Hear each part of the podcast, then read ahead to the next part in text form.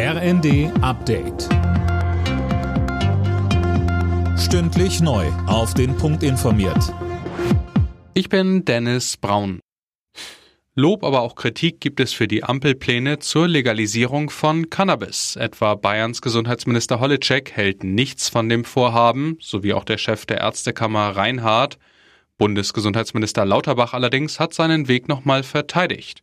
Er sagte am Abend im ersten, ich war früher ein Gegner der Legalisierung des Cannabiskonsums, aber in den letzten Jahren ist einfach immer klarer geworden, der Weg, den wir jetzt gehen, der funktioniert nicht. Daher habe ich meine eigene Position verändert. Ich setze das daher aus Überzeugung und auch als Gesundheitsminister um und glaube auch, dass die Europäische Kommission diesen Weg hier begleitet. Wenn das gelingen sollte, könnte das auch ein Vorbild werden für Europa.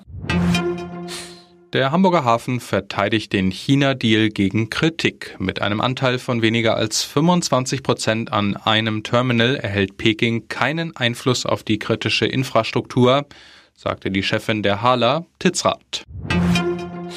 Deutschland plant noch härtere Sanktionen gegen das Regime im Iran. Nach Außenministerin Baerbock hat jetzt auch Grünchef Nuripur nochmal betont, dass das harte Vorgehen der Sicherheitskräfte gegen die Demonstranten nicht so weitergehen kann.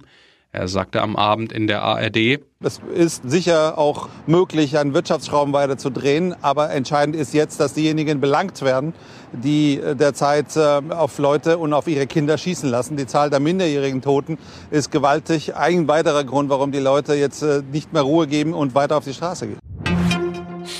In der Fußball Champions League hat der FC Bayern München auch sein fünftes Gruppenspiel gewonnen. Auswärts in Barcelona konnten sich die Münchner ein 3 zu 0 sichern. Im Achtelfinale stehen die Bayern eh schon.